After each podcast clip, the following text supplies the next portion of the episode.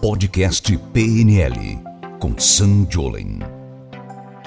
Irachamacê, pessoal, sejam todos muito bem-vindos ao nosso podcast PNL, o lugar onde nós falamos como a programação neurolinguística pode mudar a sua vida e te ajudar a atingir resultados maravilhosos. Eu sou Sanjolen aqui e hoje meu objetivo é te ajudar aí a ter controle emocional de um jeito incrível. E aí, pessoal, bem-vindos, bem-vindas, bom dia, boa tarde, boa noite para você que nos vê e nos escuta. Eu sou Roberto Porto, mais uma vez aqui com vocês no nosso podcast PNL, trazendo um tema, como sempre, temas incríveis, mas esse tema aqui aborda quase todos os brasileiros, inclusive, né? Controle emocional. Como reprogramar sua mente para controlar suas emoções. É isso, Sam. Nós brasileiros, como também nós humanos, nós terráqueos, e depois que o ser humano sair do planeta, nós, sei lá o que, marcianos, onde vamos viver. O ponto todo aqui, Roberto, é que as pessoas sofrem muito por conta das emoções e você vai descobrir o que, você anda fazendo de errado, o que você anda fazendo de certo e como você pode melhorar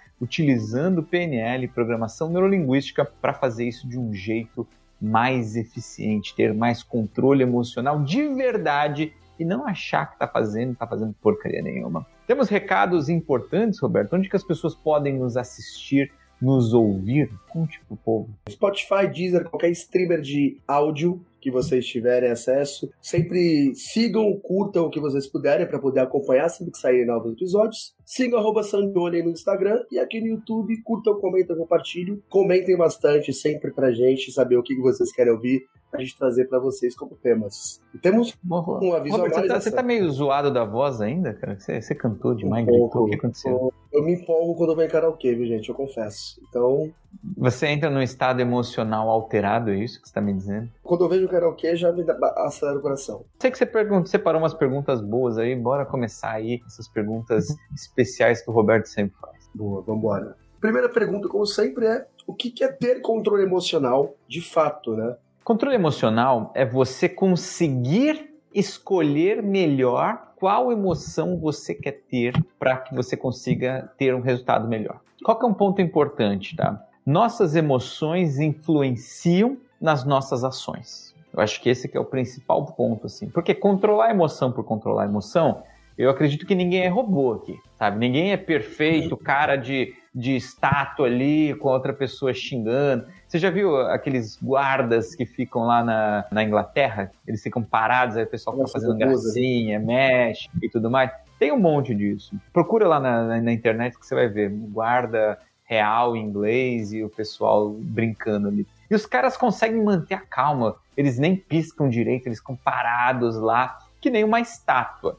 Por quê? Porque aquilo lá, o trabalho dele exige esse tipo de coisa por algum motivo que eu não sei mas eles ficam lá parados, imóveis, para poder proteger o castelo. O ponto todo é que eu não acredito que essa seja a melhor postura para a vida. Você ficar aí travado, imóvel, é quase como uma fuga muitas vezes. O grande ponto é como nós sabemos que a gente não quer ser um robozinho, a gente não quer ficar totalmente de fora sem emoções. Só que a gente sabe que as nossas emoções afetam os nossos comportamentos e talvez você já tenha vivido isso muitas vezes, né? Quem nunca acordou com o pé direito, estava ali num estado emocional muito bom e de repente o dia foi assim incrível. Ao mesmo tempo que também quem nunca acordou naquele dia com o pé esquerdo, né, com o pé errado a gente fala, e aí estava com um estado emocional ruim e o dia foi uma porcaria.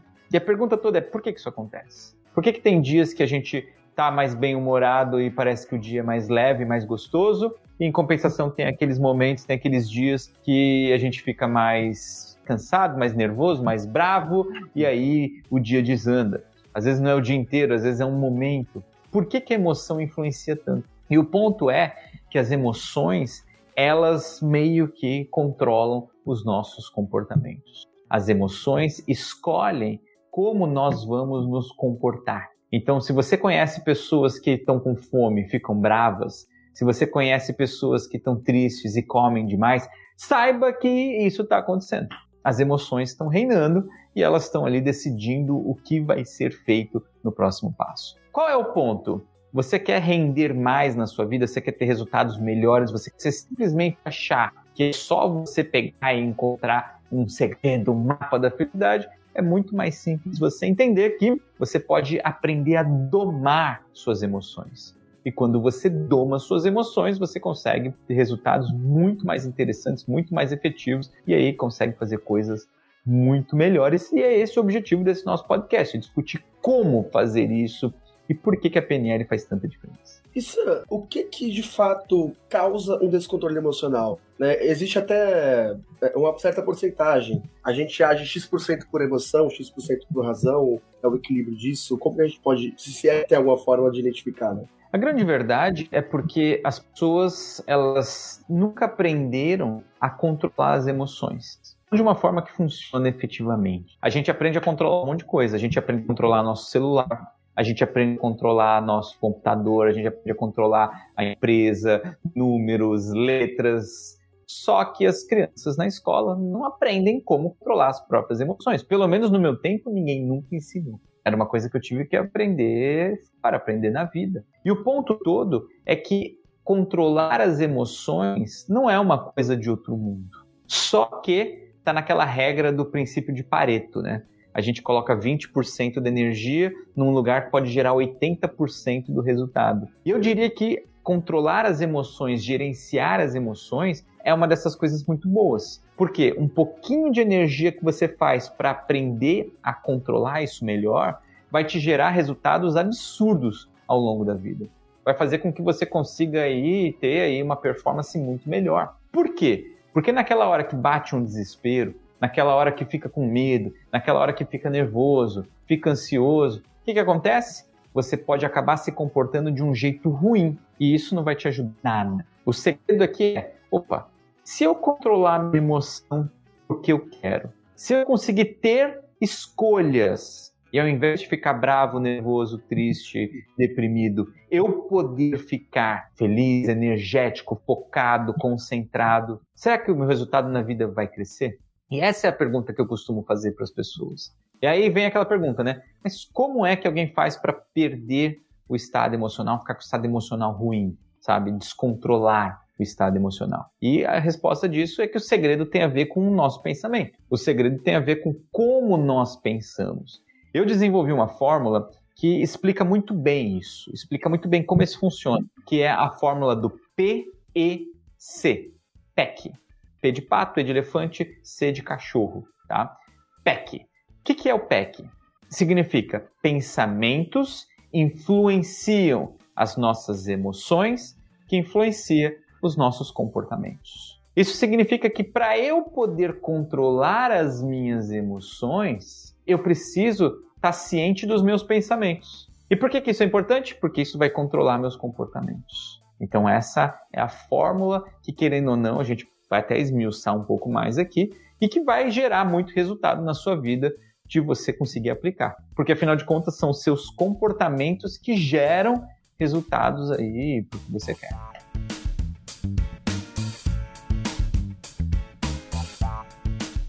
A pessoa consegue identificar de alguma forma, por exemplo, pô, ando muito estressado. É um ponto que pode mostrar que a pessoa está tendo esse descontrole ou está precisando parar um pouquinho, se entender para aprender a ter esse controle ando com dor X ou Y, né? Acho que são, tem, existem algum tipo de sintoma que vai demonstrando isso. O que, que é emoção, Roberto? Acho que essa é uma pergunta que é muito importante a gente entender aqui.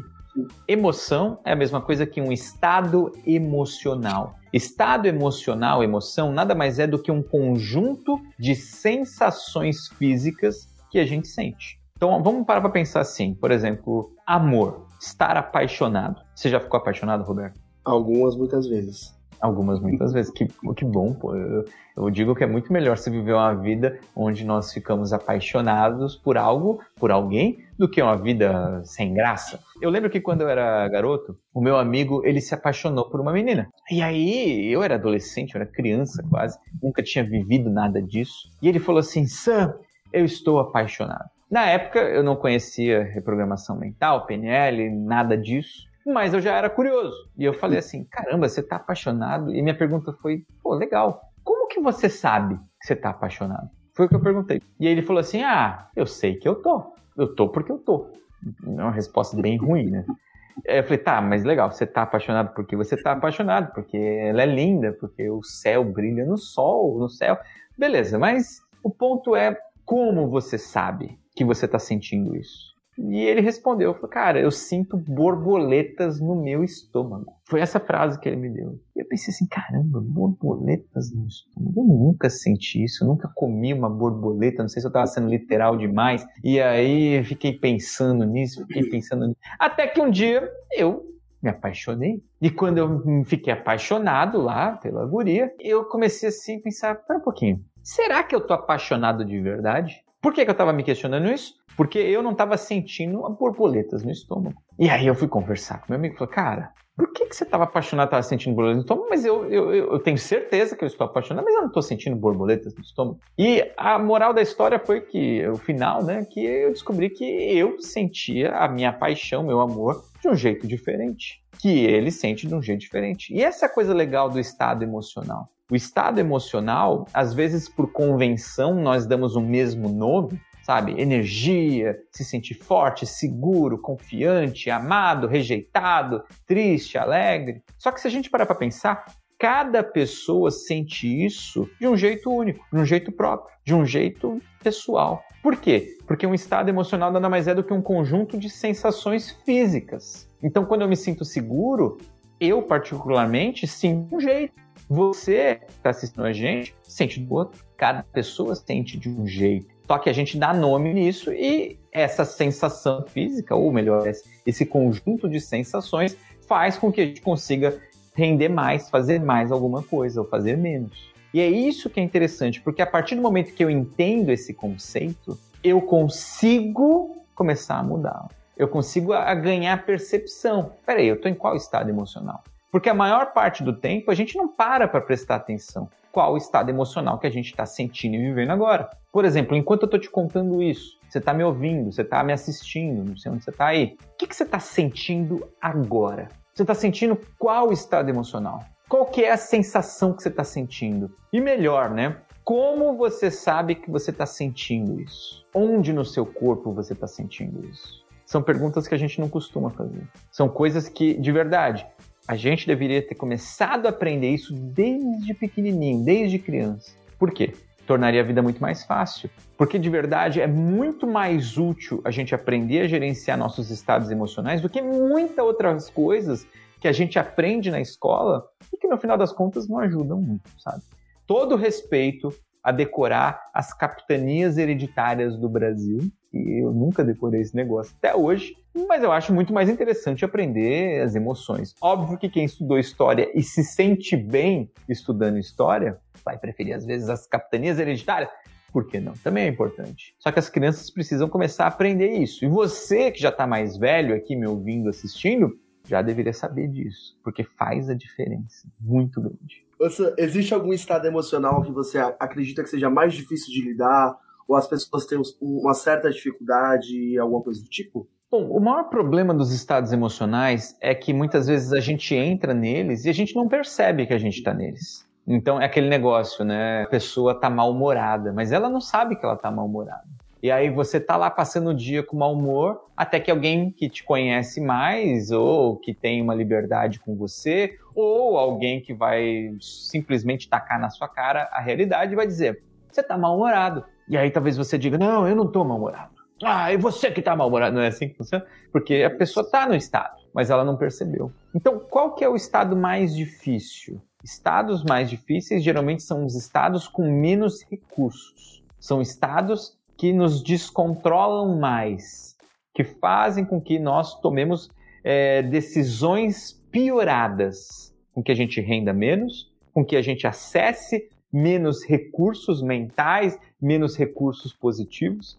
Então, são os estados emocionais mais limitantes que eles acabam travando. Quais são eles? Raiva, ira, né? nervosismo, braveza, tristeza, um estado sem energia, um estado de perdido, um estado de cansado, estados emocionais ruins. Esses estados, quando eles surgem, eles deixam muitas vezes você cego, eles deixam muitas vezes você surdo para as outras pessoas. Então você não enxerga soluções, você não ouve coisas boas, você muitas vezes nem imagina que é possível fazer alguma coisa diferente daquilo que você está fazendo. Qual que é o problema? É que isso vai muitas vezes aí te cegar, vai te deixar preso. E aí a pessoa tende a ficar naquele looping ruim.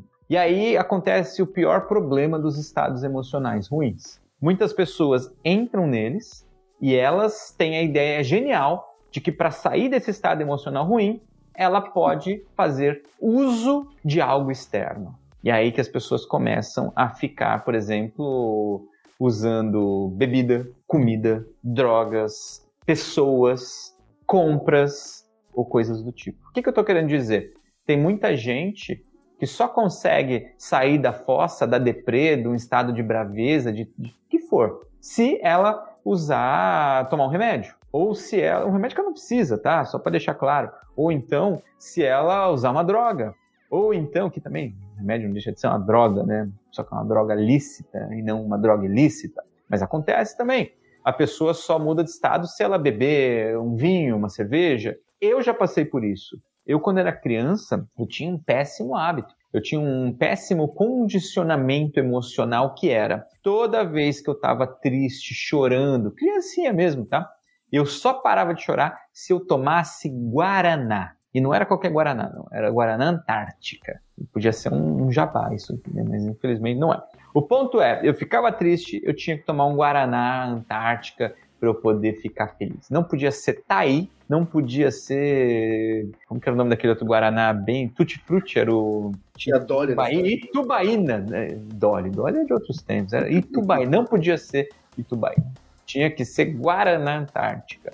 E aí acontecia o seguinte: uma vez eu estava na escola, eu comecei a chorar e eu devia ter uns 4 anos, 5 anos, lembro até hoje. Comecei a chorar e aí a professora falou: Para de chorar, Sanzinho. O que, que você tá chorando? Eu quero um Guaraná, eu só consigo parar se eu tomar um Guaraná. E aí procuraram, não tinha Guaraná em lugar nenhum na escola. E aí a professora me sentou no canto, me deu uma água e falou assim: é bom você começar a parar com isso, porque nem todo lugar tem Guaraná. E de repente, por algum motivo, eu falei: caramba, tá bom, vou parar com isso, vou tomar água. E aí eu transferi para água, mas depois eu comecei a aprender a parar de chorar sem precisar de nada externo. Só que se a gente parar para pensar, tem muita gente que vive assim. Tá descontrolado emocionalmente, tá num estado ruim, tá triste. Aconteceu alguma coisa, tá lá triste, só para se comer um brigadeiro. Nossa, hoje eu preciso de um chocolate. Nossa, tô precisando de um vinho, tô precisando de uma cerveja, tô precisando. Isso daí é o quê? É usar coisas externas para controle emocional. Toda dependência, ela tem também uma parcela de dependência emocional. Óbvio que isso vai gerar também uma dependência química, fisiológica, sim, isso vai acabar gerando, só que existe o lado emocional que é muito forte. Então, por exemplo, eu vejo muitos casais que têm relacionamentos tóxicos porque um é dependente do outro emocionalmente. Então a outra pessoa não pode, sabe, sair um pouquinho de casa. A outra pessoa ela não pode ir viajar, ela não pode ficar um pouco fora porque ela precisa da outra. Ela precisa da mãe, precisa do pai, precisa do cachorrinho de estimação, porque senão ela não vive bem. O que, que ela está me dizendo? Que essa pessoa ela está usando uma outra coisa, uma outra pessoa, um bicho, alguém, para poder trocar o estado emocional dela. É uma estratégia tão ruim, tão infantil, tão ineficiente quanto a que eu tinha chorando e só parava se eu tomasse o Guaraná. Por quê? Porque a médio e longo prazo, isso aí vai gerar um monte de consequências sabe? O dia que aquela pessoa não estiver perto de mim, eu vou mover mundos e fundos para obrigar outra pessoa a ficar perto. Tem muita gente que faz merda assim. Que a pessoa causa um escândalo, briga, morre, mata, se mata por causa disso. Porque ela quer, precisa da atenção do outro, senão ela não vive bem. Então, você percebe que emoção é uma coisa que a gente tem, só que de repente perder o controle dela é uma coisa que a gente não quer, só que a gente nunca aprendeu como ter esse controle. E aí qualquer comportamento acaba servindo e vai virando uma loucura aí, um pandemônio de, de ações desesperadas para tentar tomar o controle, sendo que muitas vezes isso aí não funciona. Entrando aí mais ainda, como a pessoa pode ter controle, ela colocar algum trauma. Você, por exemplo, precisa uma situação do Guaraná. Olha, se você não tiver Guaraná, nem todo lugar tem. Aí você, opa, então deixa eu controlar. Mas talvez a pessoa colocando alguma ação, alguma situação acima, ajuda ela a aprender a ter controle emocional melhor ou, ou sair desse trauma, alguma coisa do tipo? Sim, ajuda, Roberto. Por quê? Porque quando a pessoa ela tem um resultado negativo, o que, que acontece? Ela pensa assim: pera, isso aqui não está funcionando. Esse caminho que eu estou seguindo não é talvez o mais eficiente, o mais inteligente. Deixa eu ver, o que, que eu posso fazer além disso? Só que para ela ter esse insight, ela precisa estar tá num estado emocional positivo. Por quê? Porque a gente só acessa boas opções na vida quando nós estamos bem. Quando a pessoa está ruim, ela não consegue. Eu vou dar um exemplo muito interessante, tá? Em 2019, eu tive uma ideia genial. A ideia era boa mesmo, a execução que não foi tão boa. Que eu queria subir de novo o Monte Fuji. Já tinha subido uma vez antes, amei, foi uma experiência incrível. E eu queria escalar de novo o Monte Fuji me preparei, comprei bota, comprei aquele negocinho de subir. A primeira vez tinha sido muito ruim, a segunda eu falei, essa vai ser melhor. E aí, tava no Japão, tava dando aula no Japão, tudo mais, meu tudo mais. E aí tinha dois dias que eu tinha reservado para poder escalar o Monte Fuji, que só dá para escalar legal no verão, porque lá no Cume é muito frio e como tá verão no Japão, 30, 40 graus, você sai de uma temperatura boa, lá em cima não é tão gelado, não tem neve, por exemplo. E aí o que, que aconteceu? A gente chegou lá na, no, no, na base do Monte Fuji para poder fazer a escalada e estava tendo um taifu. O que, que é um taifu? É um tufão. Essa que é a tradução. Em japonês se fala taifu. E tava tendo um tufão. E cara, obviamente eu não vou escalar uma montanha, um vulcão adormecido, mas não tão adormecido, com um furacão. Não é um furacão, né? Um tufão de 100, 150 quilômetros por hora não sei quantos quilômetros estava, mas era muito rápido, era muito forte. Vamos dormir, dormimos no hotel lá na cidade, esperamos. Dia seguinte, nada. Olha, meu prazo para subir é só até amanhã. Essa noite, até amanhã de manhã, a gente precisa escalar, senão não vou conseguir. Vou voltar para o Brasil e não vou conseguir. E aí a gente foi descansar e no meio da noite, nada. Quando a gente acordou de manhãzinha, o pessoal falou assim: ó, abriram os portões, pode escalar o, o Monte Fuji. Mas ainda tem Taifu ainda tem o tufão. Se você quiser, é uma escolha. Tudo bem, galera? Vamos. Eles abriram, eles sabem o que estão fazendo, porque toda a base é fechada para as pessoas não fazerem loucuras ali, né? E a gente falou: se abriram, o japonês não, não abre um negócio assim, não funciona. E aí, vamos escalar. A gente começou a escalar, cara. Eu vou dizer que não foi uma, uma decisão muito inteligente, porque estava muito forte. O vento era muito forte. Vários momentos, a minha sensação é assim: se eu abrisse os braços e enchesse um pouco mais o peito de ar, o vento me levaria lá de cima da montanha e me jogaria milhares de metros para baixo e pô, uma queda ali você morre fácil. E eu estava sentindo aquilo o tempo inteiro. Escalar o Monte Fuji, seis horas, sete horas de escalada mais ou menos, com o furacão. Com o tufão, não é furacão, é um tufão, ele, a gente levou umas 10 horas. Então foi mais lento. Chegou momentos, cara, que eu via as nuvens passando muito rápido. A gente na altura da nuvem, ela passando muito rápido, muito rápido chovendo o tempo inteiro. Quando chegou no topo do Monte Fuji, eu tava destruído. E aí os meus colegas estavam ali, o Caio, um grande abraço pro meu amigo Caio, tava lá comigo no topo. E aí aconteceu uma coisa muito bizarra, tava muito frio. Eu ainda não sabia como controlar minha temperatura interna, não tinha estudado isso ainda.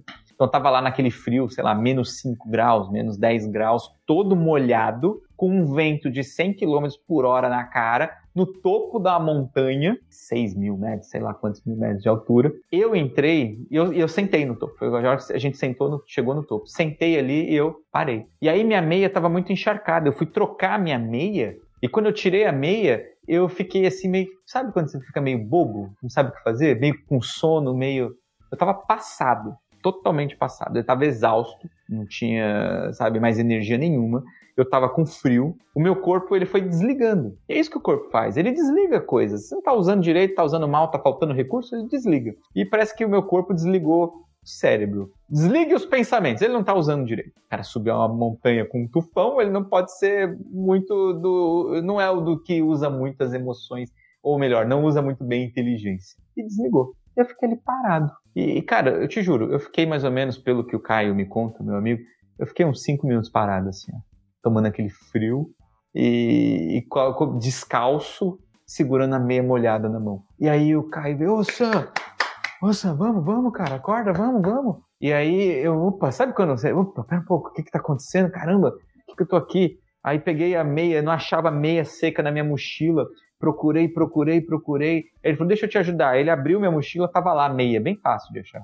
Porque essa é uma outra coisa que acontece, né? A gente tá no estado emocional ruim, não acha porra nenhuma. Peguei, pus a meia, ele, vamos, vamos, vamos, Sam. Eu fui, opa, peraí, vamos lá. Fui saindo daquele estado emocional, chegamos no topo, batemos uma foto descendo. E aí, conforme tava descendo, eu pensei, caramba, eu travei lá. Óbvio, não sei se eu teria morrido ou não, talvez. Muita gente morre no Monte Fuji. Não é muita, mas todo ano morre alguém, algumas pessoas. Só que aquele dia eu travei. Por quê? Por causa das minhas emoções. Eu não soube gerenciar minhas emoções quando eu cheguei ali. E não é porque eu entrei num estado emocional ruim que tapou tudo. Não, porque acabou a energia. Então, olha que interessante, uma outra pessoa que estava ali me ajudou. Se não tivesse ajudado, talvez eu não teria conseguido. Então, por mais que a gente aprenda a ter emoções melhores, por mais que a gente perceba que a gente está numa emoção que não é muito boa, a gente tem que ficar o tempo todo vigiando, o tempo todo. Isso vale para todos os momentos da vida. Quem nunca descobriu que estava num estado emocional ruim porque alguém falou? Então, eu digo que estar eh, num bom estado emocional exige, além de conhecimento das técnicas, exige também o se conhecer e exige ter a humildade de ser ajudado, de aceitar ajuda, de querer ajuda o tempo inteiro. Por quê? Porque às vezes você está explodindo, você está indo para um estado ruim, você não está percebendo, e se você achar que os outros estão querendo te enganar, te enrolar, ou não estão te dando um feedback verdadeiro de como você está, cuidado. Você pode começar a piorar cada vez mais os seus resultados, começar a espantar as pessoas ao seu redor, isso fica cada vez pior. Maneiro, cara. Inclusive, essa história eu não sabia. Achei muito interessante. Um eu quase exemplo, morri, Roberto. Mas, mas você quer um exemplo melhor do que para ilustrar né, essa questão do controle emocional do que um evento de quase morte, quer dizer, né? Pô, total. Acontece o tempo inteiro, sabe? Exato. As pessoas perdem o controle e às vezes pode perder a vida.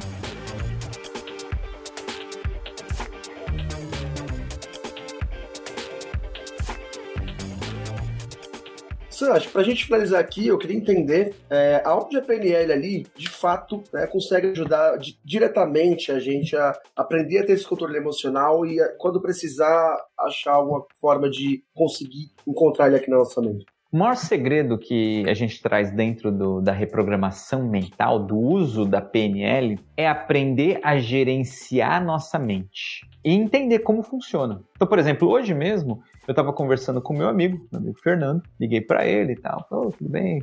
Colocar aquela coisa, né? Ligar pros amigos faz bem. E aí ele falou assim, cara, fui esses dias, peguei um avião, fui para Porto Alegre, que ele é gaúcho, e meu Deus, fiquei desesperado no avião. Na ida eu fui bem, mas na volta foi horrível. E meu Deus, passei mal, transpirando na mão e não sei o que. Eu falei, cara, porra, é inaceitável você ser meu amigo, meu amigo pessoal há anos, e tá travando aí no avião. Vamos lá, deixa eu te ajudar. E aí eu comecei a fazer um processo com ele ali. O que, que eu fiz? Eu pedi para ele assim: como que você faz para ficar se sentindo mal dentro de um avião? E ele me respondeu: ah, eu fico imaginando que eu tô trancado. Eu falei, ótimo, você tá falando comigo de onde? Da praça? Ele falou, não, tô falando de dentro de casa. Eu falei, tá bom. E dentro de casa você tá, não tá trancado? Qual que é a diferença de estar tá no avião? Ele falou, ah, é que no avião, no meio do voo, se eu quiser sair, eu não consigo. Em casa eu consigo abrir a porta e sair a hora que eu quiser. Hum. Então olha que interessante. Existe uma sensação de descontrole, porque essa é a diferença. Ó. Se eu consigo abrir a porta, saio e por isso eu fico bem, e se eu estou num lugar e eu não tenho controle sobre essa porta, o que está me incomodando é o descontrole, percebe? O descontrole, essa sensação que eu venho sentindo é o descontrole. E aí eu perguntei, o que está causando esse descontrole? Ele falou, ah, é ficar pensando que o avião pode estar tá caindo, ficar olhando para a cara da aeromoça e prestar atenção se ela está desesperada ou não. E ele começou a descrever. Eu falei, ótimo, essas imagens estão causando essa sensação ruim. Qual é a estratégia? Desliga essas imagens. Tira essas imagens da sua cabeça. E você vai perceber que vai mudar o jogo. E aí eu fiz um processo com ele, para ele aprender a fazer isso. E de repente ele falou: Nossa, eu tô me sentindo bem. Eu falei: Ótimo, vamos agora simular que você está no avião. Ele simulou. E de repente ele se sentiu bem também. Então, qual que é o segredo? Essas imagens nada mais são do que pensamentos, percebe? Controlar os nossos pensamentos, e tem técnica para isso, pode ficar tranquilo. Controlar nossos pensamentos controla as nossas emoções. Controlar nossas emoções controla os nossos comportamentos. É a PEC. Então, você quer ter emoções melhores, você quer ter mais controle emocional, não adianta falar que ah, é só é pensar positivo, é só respira. Não, não é só isso. Tem técnica. Só que a técnica consiste em você ganhar controle da única coisa que você controla, que são seus pensamentos. É fácil, não é? Só que a partir do momento que você controlar isso, você controla seu estado emocional, você controla a sua vida. Então, o que, que eu te convido? Vai no meu canal do YouTube, se bem que você já vai estar aqui, quem está no YouTube assistindo, né? E vem assistir uns outros vídeos disso. Tem vários vídeos que a gente ensina, explica, dá o passo a passo, mostra, discute. Tem conteúdos aqui gigantescos, infinitos, de todo tipo, todo gosto, tá? Só que tem algo mais legal ainda. Provavelmente na descrição desse vídeo tem um link para você participar de um evento. Eu não sei quando você está assistindo esse vídeo. A gente realiza esse evento de tempos em tempos. Então, dá uma olhada aqui no link e se inscreve para o evento. Porque com certeza você vai aprender nesse evento como é possível você ir para um próximo nível, você ganhar controle de você e, de verdade, não ter mais essa vida descontrolada. Porque, de verdade, você não gosta de enfiar sua família, você mesmo, em nada que você não tenha controle? Você não colocaria sua vida em risco dentro de um carro que você não controla, por que, que você está vivendo dentro de você mesmo se você não se controla? Toma uma atitude, se inscreve aí num evento, vem participar, assiste os conteúdos, que com certeza você vai conseguir ir para um próximo nível, você vai conseguir resultados inimagináveis aí na sua vida. Nossa, é isso. Até acho que sendo um pouco mais específico, para quem estiver vendo no futuro, como você falou, né, os eventos podem estar acontecendo, não fiquem sempre de olho, porque de tempos em tempos acontecem mas precisamente entre os dias 19 20 e 21 de julho vai rolar o próximo evento, né? Semana que vem, já a Isso, para quem está assistindo na época do lançamento, 19, Isso. 20 21, semana que vem, de julho de 2022, você vai poder participar lá. Clica no link, se inscreve, que vai ser muito bom esse evento. Beleza? Valeu, galera. Obrigado, tamo junto. Um grande abraço e até o próximo podcast PNL. Falou! Você ouviu o podcast PNL com Sanjo